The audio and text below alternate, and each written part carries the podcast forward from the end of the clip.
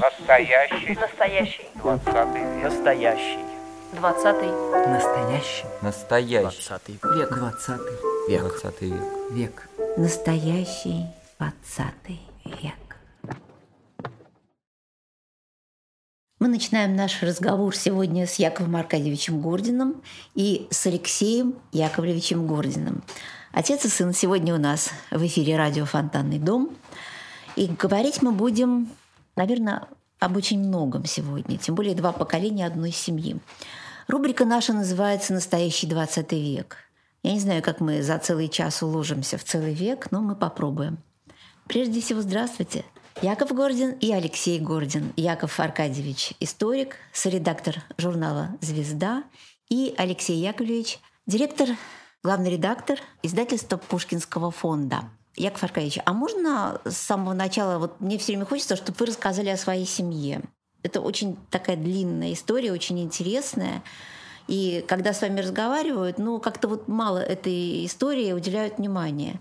А мне кажется, что это очень важно для наших слушателей, потому что семейная история настоящего 20 века, она всегда и привлекательна, и поучительна. Хотя, наверное, ваша история, она и в 19 уходит.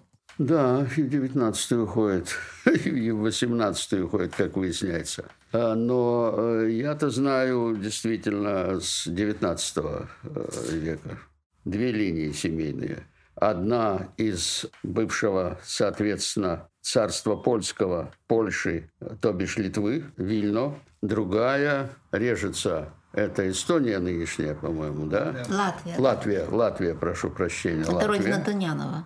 Совершенно правильно. И э, одного из моих дедов. А, Значит, прадед, э, потомственный почетный гражданин города Вильна, э, учитель гимназии, его дочь, моя бабушка, этого деда, э, вернее, прадеда, естественно, я не знал. Хотя он умер где-то на рубеже 20-х, 30-х годов. Он довольно долго прожил и мог бы жить, наверное, еще, но он тут, в Ленинграде, случайно простудился, умер от воспаления легких, потому что не было антибиотиков в то время. А так, может быть, и я бы мог его застать. На его дочери Марии Антоновне женился э, Моисей Гаврилович Гордин, родившийся в Резакне, в Режице тогдашней. Да, тогда ее называли Режица. Да, Его маленький городок очень а милый. еврейской такой, очевидно, традиционной достаточно семье. Э, Некоторое время учился в Хедере, оттуда убежал. Поступил в ученики к лесничему. Э, Ну и постепенно стал таким крупным, в общем, действительно предпринимателем, псковским, разработка леса и сплав леса. Вот когда мы жили в Михайловском э, после войны, первые там в 46-м, 47-м еще были живы старики, которые у деда работали на сплаве. Потому что эти сплавляли по Великой, потом по Двине Западной там, и так далее. Прадед, судя по тому, что рассказывал э, отец, который, как он считал, естественно, резонно многим был ему обязан, был человеком очень своеобразным. Он был в э, такой настоящей государственной гимназии. Он преподавал в частной гимназии, а, но поскольку вот есть его портрет в мундире, то э, ясно, что он в классической гимназии преподавал. Он преподавал закон Божий еврейским детям которые там учились. А он сам не был выкрестом. Нет, выкрестом он не был. Э, Но он, да, он знал иврит, он переводил э, с иврита на русский, на французский, э, он знал несколько языков и, и прекрасно знал русскую литературу. И отец, который потом был, собственно говоря, вот, историком литературы, всю жизнь этим занимался, он ему, как он считал, обязан этим, потому что он его, мальчишку, приучал, это может даже несколько странным показаться, э, именно к русской культуре, к русской литературе. От него отец узнал все там, всю классику Пушкина, там, Лермонтова, ну, все, что, в общем, полагается узнавать. Бабушка э, была девушкой достаточно тоже на- начитанной. Дед Моисей Гаврилович был гораздо более таким простым человеком. потому что ему он университетов не кончал, но он был человеком явно умным, э, таким очень хватким, деловым. И э, вот перед уже где-то это, очевидно, были десятые годы в Пскове, в основном, э, значит, вокруг Пскова шла его деятельность, он снимал пол этажа в доме, который сохранился. Какой это? Это был Кахановский бульвар, а сейчас ты не помнишь, как он сейчас? Октябрьский. Октябрьский. Октябрь... А, сейчас, сейчас Октябрьский главная. бульвар, да. Это старая часть Пскова, Да. главная улица, там еще Да, красно-кирпичная да. архитектура. Там висит доска мемориальная, но э, по, по поводу отца, а, а, не, а, не, а не деда. Да. Четыре сына, отец был младшим. Э, Все э, вот три первых сына закончили гимназию Псковскую. Да, они, это была процентная норма, поэтому нужно было очень хорошо сдавать. Э, Значит, э, Это двор- та самая знаменитая Псковская гимназия, когда идешь к, к реке Великой, там просто вот мемориальные Да, доски да. одна за другой, их Да, просто... да, да, да. И, значит, дяди учились од- старшие э, одновременно с Кавериным, значит, Веней Зильбером. И э, есть в воспоминаниях Каверина, значит, и та- тогдашняя квартира вот эта на Кахановском бульваре, и всякие истории, связанные с братьями, братьями Гординами. Понимаете, если начинать действительно подробно рассказывать, то вещь частная это и уйдет, что это что неправильно. Да-да-да, ну, но, да, но история, история семьи довольно характерная для 20 века. Значит, э, естественно, э, деда экспроприировали в 17-18 году. Он пошел просто служить как такой советский служащий, опять-таки по этому сплавному делу. В 24 году осенью такая была буря, ветер, э, унесло сплав, его обвинили во вредительстве и приговорили к расстрелу. Вот. Но расстрелять его не успели, потому что вмешался старший сын э, Александр. Который потом в финансах где-то... Да, да, да. Он был, что-то? да, он был в Красной армии, у него были там какие-то свои связи, и в общем что-то он сделал, и, и деда, деда отпустили. И они под греха подальше уехали сюда всей семьей. Дядя Саша был уже в это время, очевидно, был уже в Москве. Вот. Он кончил здесь финансово-экономический институт и фигурирует в качестве одного из персонажей у Каверина в этой повести «Скандалист» или «Вечера на Васильевском острове». Ну вот, приехали сюда. Короче говоря, э, два других брата, Арнольд и Владимир, были очень, как сказали бы сейчас, политизированы. Они оба были коммунистами. Э, Они оба потом были в оппозиции.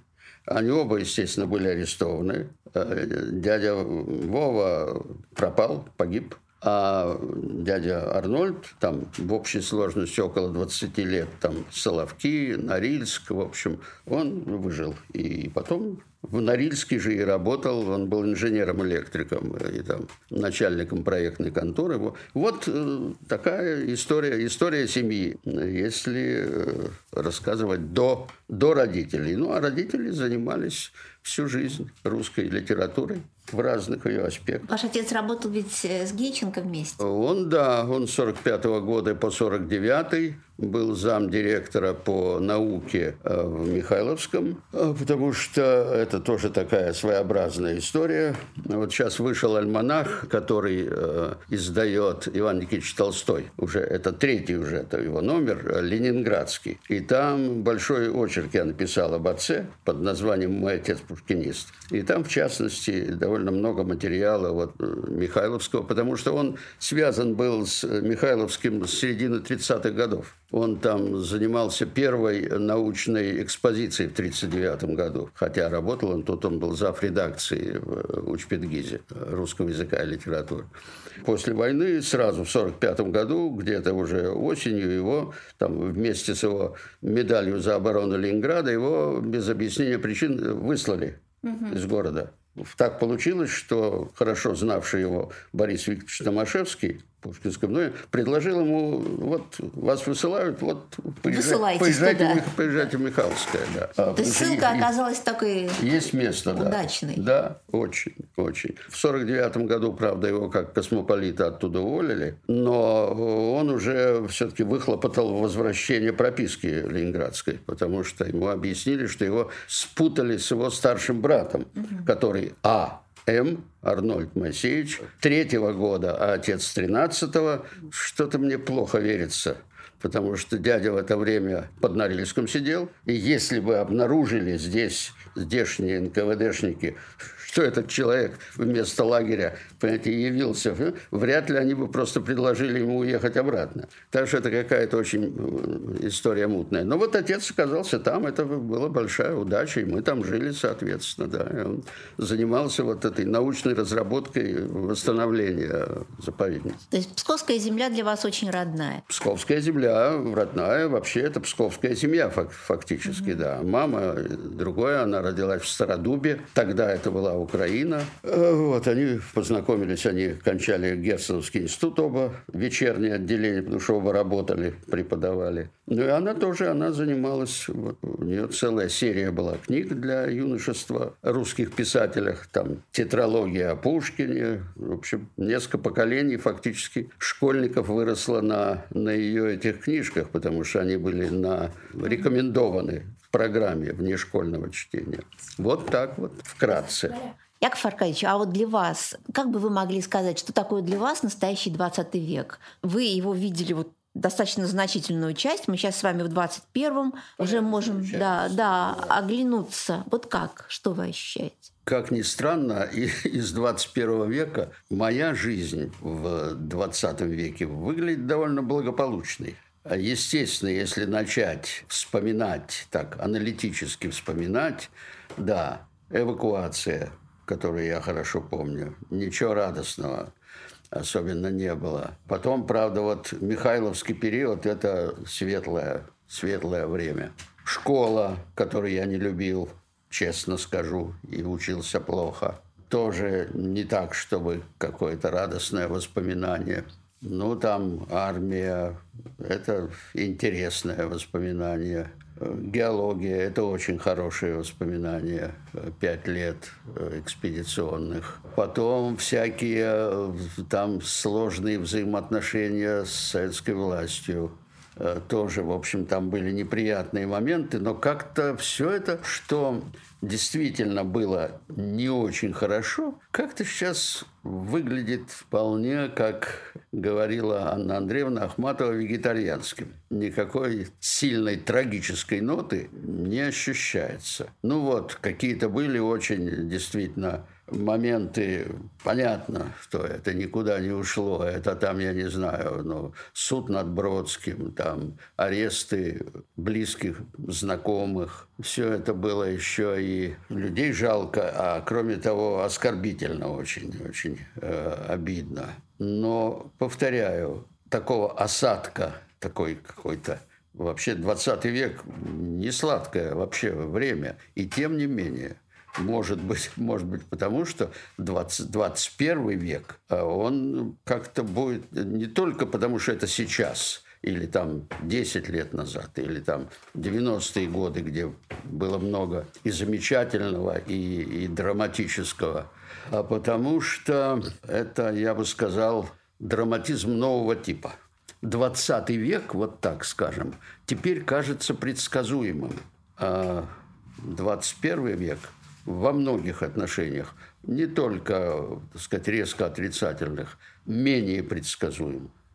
Алексей, а вы ощущаете это так? Или у вас другое ощущение от прошедшего века и наступившего вот этого двадцатилетия? Галя, видите, для меня все-таки 20 век э, – это время ну, относительно так сказать, детства, юности, молодости. Да? Ну, не совсем, конечно, я 40 лет практически прожил в 20 веке, а, но,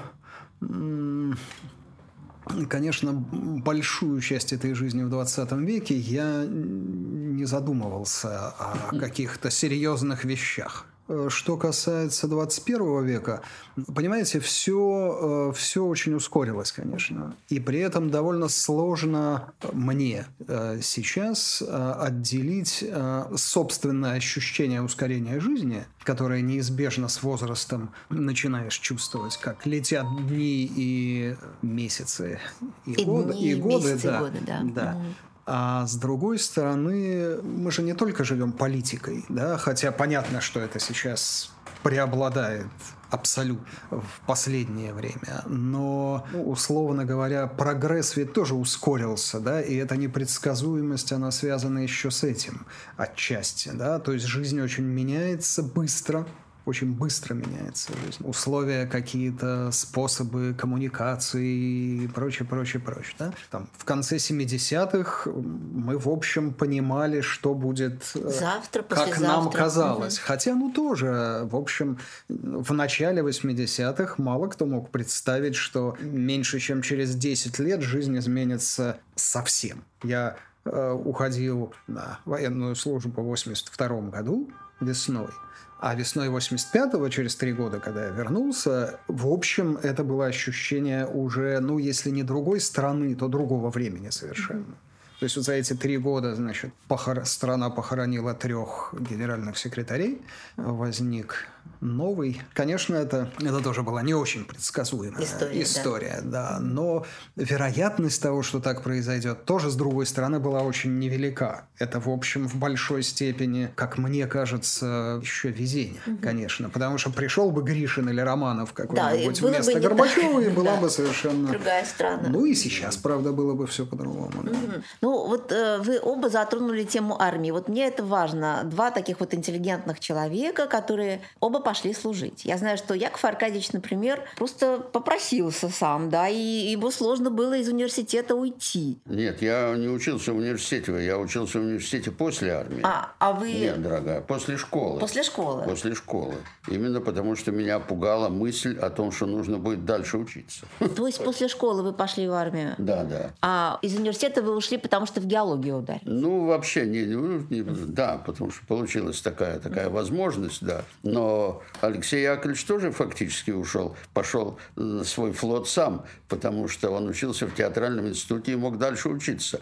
Но ему не понравилось и он решил, что на флоте будет лучше. И ушел. да, да, да, но причем это ведь было время афганской войны. Поэтому мы были не в большом восторге. Мы же не знали, куда его отправят. На юг или на север. Да. Но отправили на север, к счастью. Ну, э, было не только время афганское. Да нет, э, я сейчас, э, ну и не только сейчас, уже 10-20 лет назад, когда сам стал отцом сына, я, конечно, вспоминал эти эти дни весны 82 года и что должны были родители чувствовать, когда я действительно бросил институт и пошел в военкомат, попросил, чтобы меня призвали. Меня, надо сказать, отговаривали всем военкоматом. Пришел военком Дзержинского района. Значит, спрашивали, зачем тебе, что это? Ну, я как-то настоял. Но тогда был Афганистан, тогда были, о чем я, естественно, не сильно... Ну, про Афганистан я знал, но это тоже как-то было тогда довольно далеко. Не знал о том, что могли ввести войска в Польшу в тот да. момент да. как раз это Там же было и, военное положение. и это было ну Нет? Ярузельский ввел да. да военное положение значит и таким образом по сути спас от ввода советских войск да но неважно я этого нет, ну, прости меня, ты, конечно, это знал, потому что я тебе об этом говорил. Ты просто это пропустил. Я не, ну, про Польшу я не помню, да. да. Ну, пропустил, да. Вот, так что, ну, действительно, в этом смысле повезло, да. Во-первых, я ни на какой флот изначально не, не, не, не собирался. Вот, ну, так вышло. То есть такой так, вот так вышло. интересный жизненный опыт получился, своеобразный. Ну, три года многовато для такого опыта. В общем, двух бы хватило, но, ну, так, опять же, да. А, Яков Аркадьевич, а вы книгу написали о своей службе в армии? Я написал книгу, но это вот действительно, вот Алеша говорил, что он вернулся как бы в довольно-таки другую страну. Вот интересно, что у меня было то же самое. Я же в армию ушел в 54-м, вскоре после смерти Сталина, а вернулся я после 20-го съезда в 56 году. При том, что мы ничего там, где я служил, нам ни, ни полслова ни о каких 20-х съездах не говорили, естественно. Вы на Дальнем Востоке служили? Я служил, в, когда был 20-й съезд, я уже служил в Сибири. Я начинал на Дальнем Востоке, да, под Саугаванью. А потом я был на, там, в районе монгольской границы, и э, в 56 году, а, это 56 год, февраль, по-моему, 20-й съезд, если память мне не изменяет, мы стояли в тайге на границе Иркутской области и Красноярского края. Нас отправили лес валить, саперный батальон. Мы там валили замечательный лес в шикарной тайге. Была очень хорошая служба. Лучшее время службы это было. Станция Алзамай на этой, ну, транссибирской Магистрали. железной дороге, да. И вы вернулись в страну какую? Я вернулся в совсем другую страну. Я вернулся осенью поздней 56 года, как вы понимаете. Это уже было вскоре там э, выставка Пикассо, выставка импрессионистов, там ля-ля-ля, в общем, много чего, совершенно другое, другое дело абсолютно. Вот, другая атмосфера совсем была, другая. Так что было, было много интересного, потому что я за эти, за эти годы, я, естественно, от всего этого был чрезвычайно, чрезвычайно далек. И это было так довольно, я бы сказал, просветляюще. Вот я помню очень хорошо. Это первое такое было сильное впечатление. 50, э, по-моему, именно в 56 году, в конце года была выставка Пикассо. Надо проверить это, но, по-моему, да. И там люди, масса народу спорят, разговаривают, там все это было абсолютно непривычно и по старым воспоминаниям, и по армейским, угу. так сказать, состоянием. Меня, так сказать, изолировали на удачное такое время. Угу. Да. Чтобы потом как-то все свежее воспринималось? Ну, наверное, да. Это же ведь после выставки Пикассо люди стали собираться на площади искусств, там обсуждать. Ну, да, Некоторых после этого, так сказать, ну, да, припроводили. Ну да, но это было не, не очень жестко, насколько я понимаю тогда. Там э, более серьезно припровождали по поводу венгерских событий, о которых мы тоже не знали ничего в армии естественно. Угу. А это тоже было как раз в это время, тоже 56-й год, когда я, мы уже под Иркутском, по-моему, стояли. Яков Аркадьевич, а почему все-таки вы решили об армии написать? Вот вы нашли просто письма или как это? Ну, что нашел? Я знал, что они есть. Нет, ну просто они лежали где-то, и вдруг вы их достали? А, Галя, ну, дело не только в, так сказать, прелести воспоминаний хотя это было интересно э, вспомнить. Но на этом материале еще можно рассматривать весьма существенные проблемы. Там проблема адекватности памяти. Потому что мне вот по роду моих занятий очень много приходится иметь дело с воспоминаниями. Там декабристские воспоминания, там, я не знаю, какие-то другие, разные всякие, да, воспоминания там вот сейчас Петровской эпохи, мемуары и насколько память даже при добросовестном отношении к ней э, адекватна. Это ведь такой любопытный процесс. И сопоставляя то, что помнишь, то, что тогда писал в письмах, хотя тоже вот проблема эпистолярного жанра, считается, что это очень такой адекватный. На самом деле все опять-таки зависит от обстоятельств. Кому пишешь, откуда пишешь, про что пишешь. Кроме того, еще одна проблема, э, который, с которой люди сталкиваются довольно часто, не всегда это осознавая. Это проблема выбора судьбы. Вот как человек сам пытается построить свою судьбу. Вот я попытался тогда это сделать, в общем, не думая совершенно об этом, естественно. Потому что если бы я не пошел в армию, очевидно, жизнь вообще была бы вся другая.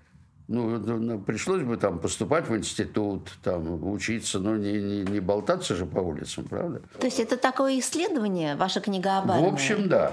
В общем, да, это отчасти про себя, а отчасти про, так сказать, проблематику. Вот что может быть с человеком, если он совершает некий нетривиальный поступок? Вот меняет это жизнь его, не меняет это жизнь. Насколько?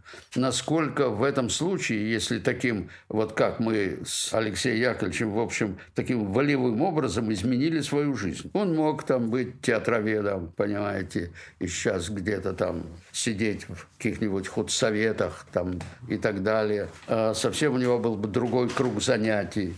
И у меня тоже. Потому что, ну, я, мне хотелось там, я думал, поступить, может, в лесотехническую академию, потому что я с детство, лес, путешествия, книги Арсеньева, э, очень любил. Как-то зоологом я хотел быть. Я одно время, мама надо мной очень смеялась иронизировала, потому что я перестал есть сладкое, чтобы приучать себя к лишениям жизненным.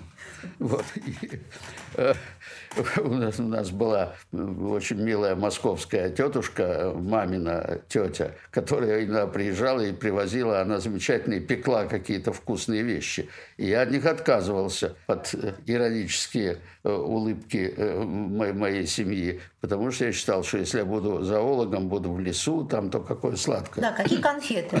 Ну, хорошо, хоть не как Рахметов на гвоздях, это тоже хорошо. Ну, такие щадящие гвозди такие, я бы сказал. Но, с другой стороны, говоря в выборе судьбы, вот мы вспоминаем ахматовские строки там про подменили жизни, про другое русло. А, ну, понятно, что ее история, вот жизнь Ахматовой, ее изменил сам поток истории. Это, а другая Это другой случай. Это, да, а тут люди сами. Ничто, да, на нас, в общем, ничто, кроме нашего внутреннего неудовлетворения тем, как мы живем и как предстоит еще жить, в общем, не было. Это исключительно внутренний импульс, как я понимаю, у Алёши, у Алёши тоже, в общем. То есть такое же, да? Ну, в общем, да. Радикальное изменение жизни помогло чему? Вот для вас? Я не могу сказать, что оно чему-то помогло. Но... А, ну, просто это другой опыт, это другое начало жизни. Это за три года огромное количество разных людей, с которыми я никогда бы не встретился, естественно, если бы не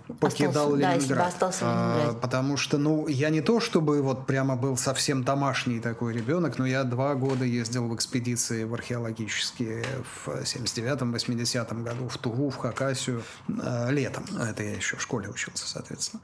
Э, ну, в старших классах. Так что кое-что-то видел. Но мы ездили с родителями в разные места. В тот же Вильнюс, там, в Азербайджан и так далее. Но, но это, конечно, такой, в общем, на, на всю жизнь опыт встречи, взаимодействия с очень раз... Ну, все-таки военная служба такая. Какая-то такая другая а, инициация. С... Ну, ну, конечно, это, это же такая очень многослойная штука. Там есть сослуживцы, есть офицеры, есть там, ну, какой-то такой а мир вы свой. письма домой писали? Я писал письма домой, да. Ну, то есть я писал домой, я писал друзьям, приятелям, девушкам угу. и так далее. Но ну, это же такая стандартная история. В первые полгода пишешь много, получаешь много, потом гораздо меньше, и в конце уже, в общем, там последние, особенно когда это три года даже, а не два, то в последний год, ну, я писал домой какие-то достаточно. Ну, потом я все-таки в отпуск. Там. А вот я думаю, вот вы бы, например, написали тоже книгу, как Яков Аркадьевич, тоже про, как это вы сказали, про, что там, адекватность памяти его. Было бы интересно, первый том, второй том. Ну да. Ну... Нет мысли? Через 20 лет. Ах, вот как, вот видите, так, Яков Аркадьевич, мы запомнили. Сейчас, сейчас как-то, сейчас рановато. Мало, мало прошло времени. Ну, конечно, Алеша, есть, есть что написать. Я помню, когда получили письмо, значит, о том, что он куда-то куда отправляется, да, и там шиф, шифры были, шифры свои, так сказать, были. Ну, понятно, понятно. Эти письма все равно на, на них Литературные. Можно... Шрифт, да, шифр литературный. Литературный, да. Ассоциации, да. да. Ну, да. В смысле, вы писали как-то по-особенному? Ну, потому что нельзя было. А, там, то есть вы ну, писали так, чтобы да. родители поняли? Родители догадались, а военная цензура не не это самое, Она это не читала не, и не, не поняла. Не испугалась, да. Угу. Не испугалась. Хотя, надо сказать, что вообще я не знаю, как вот э, у тебя-то ваши письма читали, я думаю, флотские. Особенно подводный флот. Ну там, вот, ля-ля-ля, да, и, да. и особенно вот в этот момент, думаю, да, да. да, потому что это был уже не подводный флот, а это да. уже там была такая ну, совсем отдельная специальная история. Да, но, да, да. но а в целом, ну... А мои, я думаю, не читали. Одно письмо только есть со штампом. Цензурным. Проверено, угу. да. потому что я писал, что хотел. И иногда довольно, довольно такие неприятные для, для, цензора, для цензора вещи, потому что у меня, у меня была такая довольно занятная служба, которой вообще я очень доволен. Э, я не знаю, Алеша, в общем, тоже в конечном счете, я думаю, хотя там разные действительно. Ну да, у него было сложнее все, потому что сначала я служил в такой идеальной части. Вот первый этот учебный стрелковый полк отдельный, ВЧ-0106, которым командовал гвардии полковник Хотемкин с 18 -го года, значит, служивший в армии. Это была идеальная часть. Вот все по уставу. Все по уставу. Что, с одной стороны, хорошо, потому что там никаких дедовщин, там, тогда этого вообще в армии, как я понимаю, вообще не было еще, да. А, но это очень жестко, и это очень психологически нелегко. А зато потом, когда вот уже нас выпустили и там отправили на формирование другой части, это совершенно другой опыт, потому что это был такой инженерно-саперный полк, а, который собирали э, там сбору по сосенке, э, и в частности подбирали по Забайкалью и Сибири э, ребят, которые были выпущены по Бериевской амнистии. Угу. Вот когда говорят, что а, вот э, началась дедовщина, когда стали призывать там бывших уголовников, ничего, и тогда призывали. Но это ни, никак не влияло. И у нас был порядочный процент этих, значит, ребятишек. Они были часто довольно великовозрастные, потому что их призывали позже, не в 18 лет. Так что была такая своеобразная часть. Но тоже, конечно, очень много интересных, интересных впечатлений. Конечно, человеческих и ситуационных, безусловно. Так что это да. Но насколько это я думаю, что мне как раз это, это было при моей вот профессии, которой я занялся, это полезно. Ну, Алеша, как издателю, я не, не знаю, что как издателю это вряд ли ему очень помогает. Хотя вот та школа, которую он прошел, это просто, так сказать, некая э, школа выживания, она вообще полезна. Она вообще полезна? Вообще полезна. У нас. Когда, когда уже выживешь, то, то, это, то это полезно, да. Да, ну это отдельный разговор, да, как-то мы, да, да, мы так, очень, ну, очень подробно, да. Но, с другой у, стороны, меня, у меня другие э, несколько ну, Мы отдельно потом еще как-нибудь про это, да, соберемся и поговорим да, об этом. Да. Все-таки, э, вот, э, Яков Аркадьевич, скажите, пожалуйста, а вот э, уйти из университета, с филологического факультета, с филологического, да. вот что да. заставило? Вы поступили, вы начали учиться, и вдруг вот прям вот взяли и ушли? Я поступил, я два года очень неплохо учился. У меня вот есть эта зачетка, там хорошие оценки, угу. прямо скажем.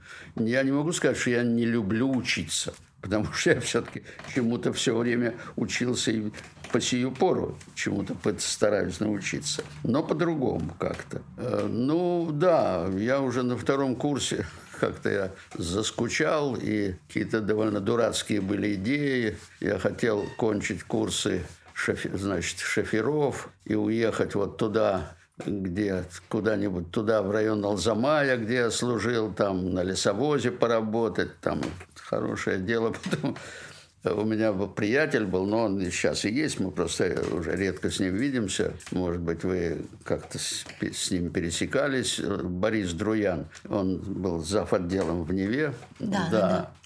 да.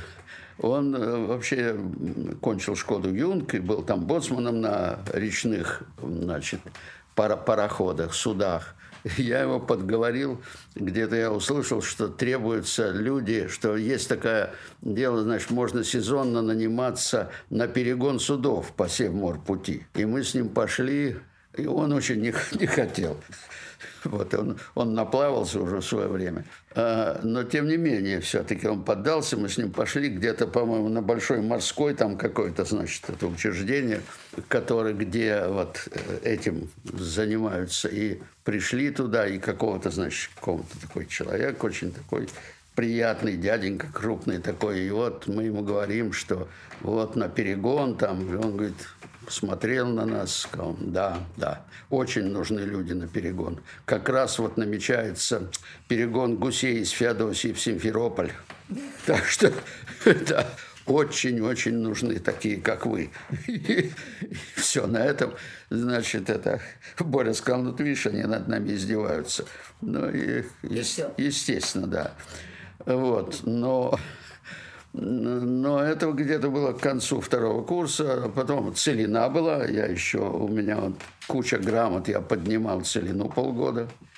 Да, тоже была хорошая история. Это вся эта целинная романтика. Мне хорошо, хорошо знакома. Что там за публика была, ее подымала. Ребята, оторви да брось.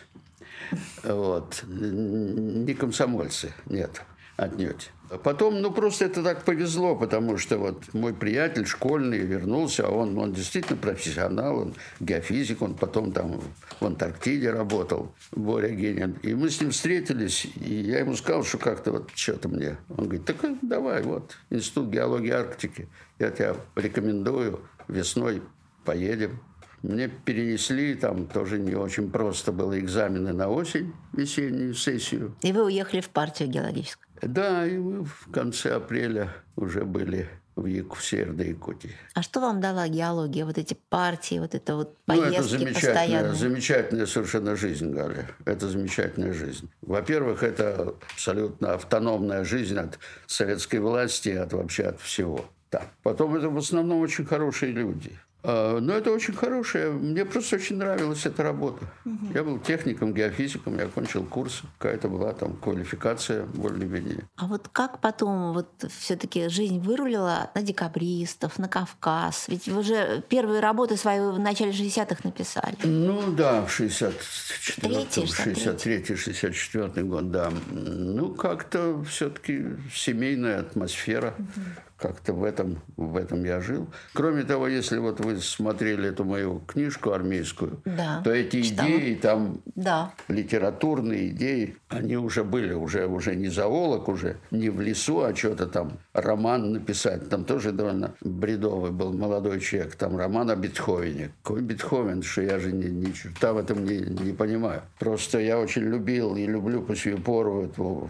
Ромена Ролана историю музыки, где у него так все замечательно замечательно написано. Просто это очень хорошая работа. Очень хорошая работа, когда весной уезжаешь, полгода там понимаете, в тайге живешь, каждый день какие-то новые впечатления, это тоже, это, как говорится, жизнь медом не кажется, потому что там есть все, и комары, и там, и, и все на свете, и это, в общем, работа. Это не, это не, отдых, конечно. не романтические прогулки, это работа. Но, тем не менее, каждую весну уже как-то хотелось скорее там к себе на базу, на реку Берегту, да. А когда завершилась эта геологическая история? Вот что, вы поняли, что все, хватит? история завершилась, во-первых, Алеша родился, что, что было довольно существенно. Вот. А, и кроме того, понимаете, ну надо было, действительно, было ощущение, что надо специализироваться в ту или иную сторону. Потому что работать, можно работать всю жизнь вот в том амплуа, в котором я был. Потому что у нас работали замечательные вот специалисты вот этого среднего звена, техники, которые иногда знали свое дело не хуже геолога. Они всю жизнь вот работали, там уже не молодые были люди. Можно так, но все-таки это как-то не, не очень. Всю жизнь проработать техником-геофизиком. Или нужно тогда э, получать высшее геологическое, это геофизическое образование, что мне было бы крайне сложно.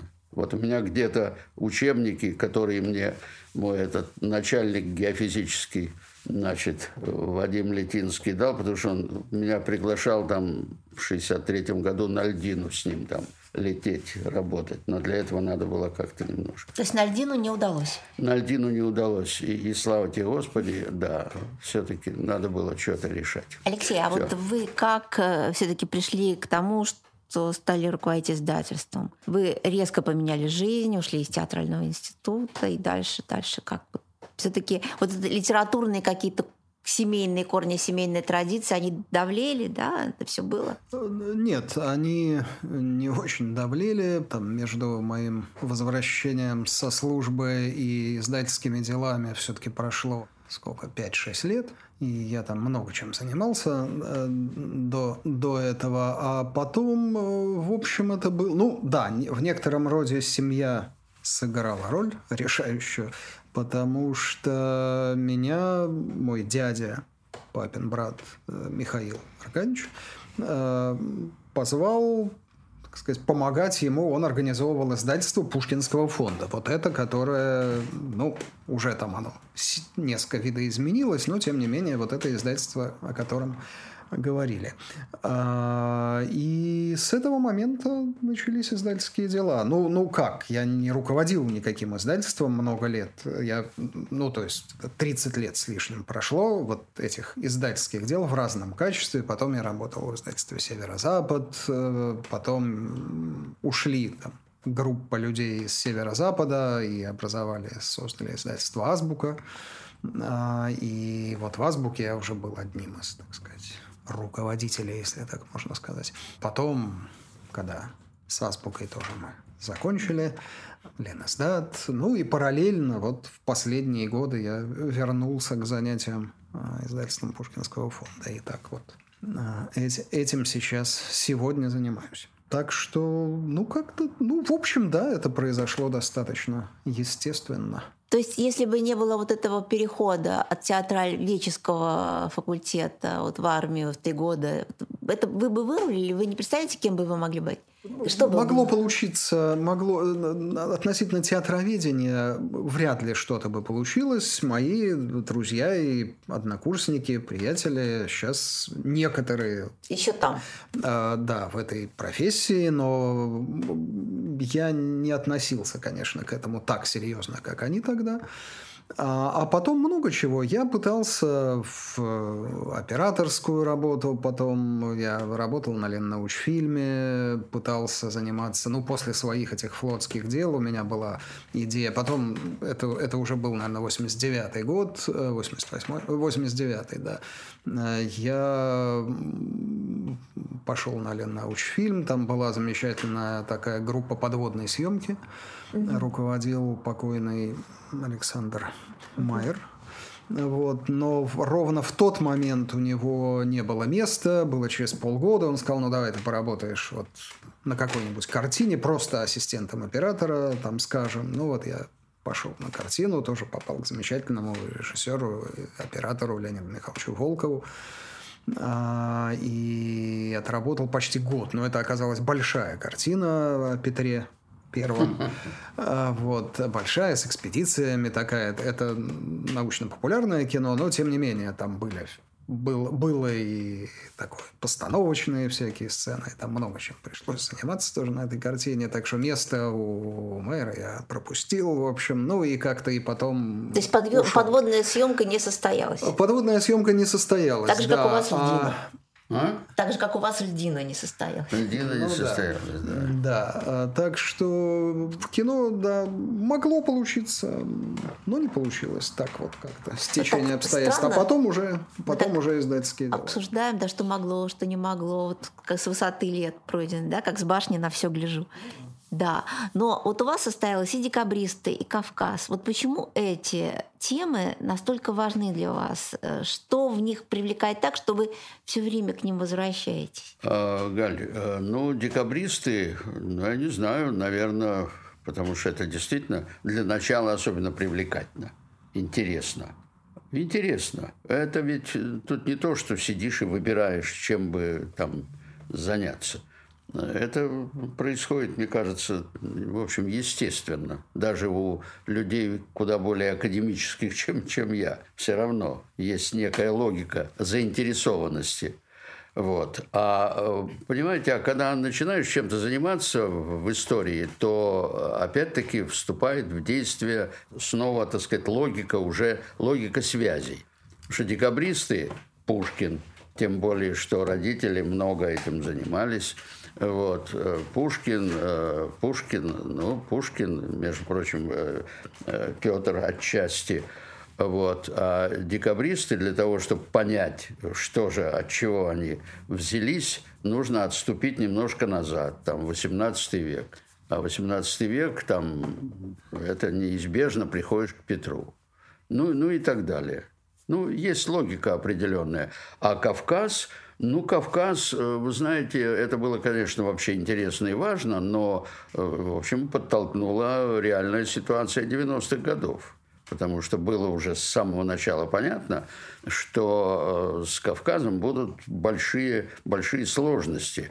И было интересно посмотреть, как это было тогда. Как это было тогда. Так же, как вот теперь, недавно были опубликованы воспоминания участника персидского похода Петра. И, в общем, окончательно понятно, когда началась Кавказская война. А началась она вот в 1722 году. Это с похода Петра на Каспий, персидские земли. Потому что тогда впервые начались э, столкновения настоящие с горцами. Так что все, все связано между собой. Вот мы сейчас уже практически час говорим, и уже исчерпали какой-то свой лимит, хотя только-только начинаем, мне кажется, разговаривать. Хочется говорить еще и о Бродском, и, об, и о и звезде обязательно, и там о многих-многих людях, э, вокруг которых и с которыми вот проходит жизнь. Скажите, ну вот, поскольку мы сейчас завершаем, мне кажется, одну только часть нашего разговора, вот э, как сейчас взаимодействуете вы, вот отец и сын, э, вот именно профессионально? Пушкинский фонд, звезда, вот историк, издатель, как это все происходит? Взаимодействуем очень даже вот как? удачно. Вот э, Алеша там выпустил несколько лет назад том в серии «Русские государственные деятели» о Петре, который я составлял. Пожалуйста. Я составитель, автор, он издатель. Сейчас мы с ним готовим, еще есть, так сказать, третий человек, э, Владимир Викентьевич Лапин, историк, том о Николае Первом. Ну и вообще несколько книг за последнее время э, вышло у меня в э, Пушкинском фонде. Это переиздания были, но тем не менее там обновленные. Так что взаимодействуем, я пользуюсь э, семейными связями. Да. Э, да, видите, ну, издательство Пушкинского фонда с самого начала э, занималось в основном книгами разного рода, ну, помимо там, знаменитого семитомника Бродского, который выходил еще в 90-е годы, сначала четырехтомник, потом семитомник, но вообще основные серии это все-таки была историческая такая вот документально-историческая литература.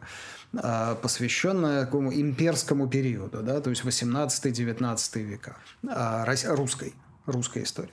Далеко уходить от этого такого стержня издательского довольно, довольно сложно, да и не хочется. И поскольку я все-таки не историк, а, то здесь, конечно, мы обсуждаем практически каждую книгу неважно какая это эпоха, и занимается отец буквально этой темой, там, не знаю, Александр II какой-нибудь, там, не знаю, конец 19 века, начало 20 века.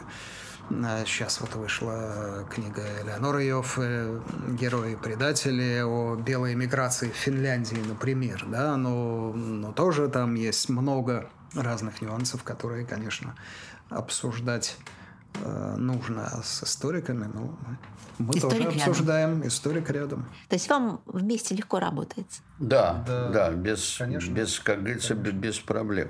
Но дело в том, что вот это направление, оно определилось еще потому, что Михаил Аркадьевич угу. был прекрасный знаток вообще и истории, и истории литературы. И, так что как-то это было его он задал это направление. Ну, а вот Бродский, ну, это было просто очень удачно, потому что оба мы, там я больше, Михаил Аркадьевич меньше, но тоже был хорошо знаком с Иосифом Александровичем. И, естественно, было этим, этим заняться. И да, вот издания Бродского были важны в начале, параллельно вместе с э, этим былым Петербургом и так далее. Так, ну, да. Вот у нас получился такой семейный разговор. Мне кажется, что это хорошо вот так вот поговорить э, за вашим чудесным столом. Мы сейчас, кстати, вот на записи это не видно, и наши слушатели не увидят, но мы сидим в такой вот гостиной, да, наверное, так можно сказать. Можно сказать, Да, в гостиной Якова Аркадьевича.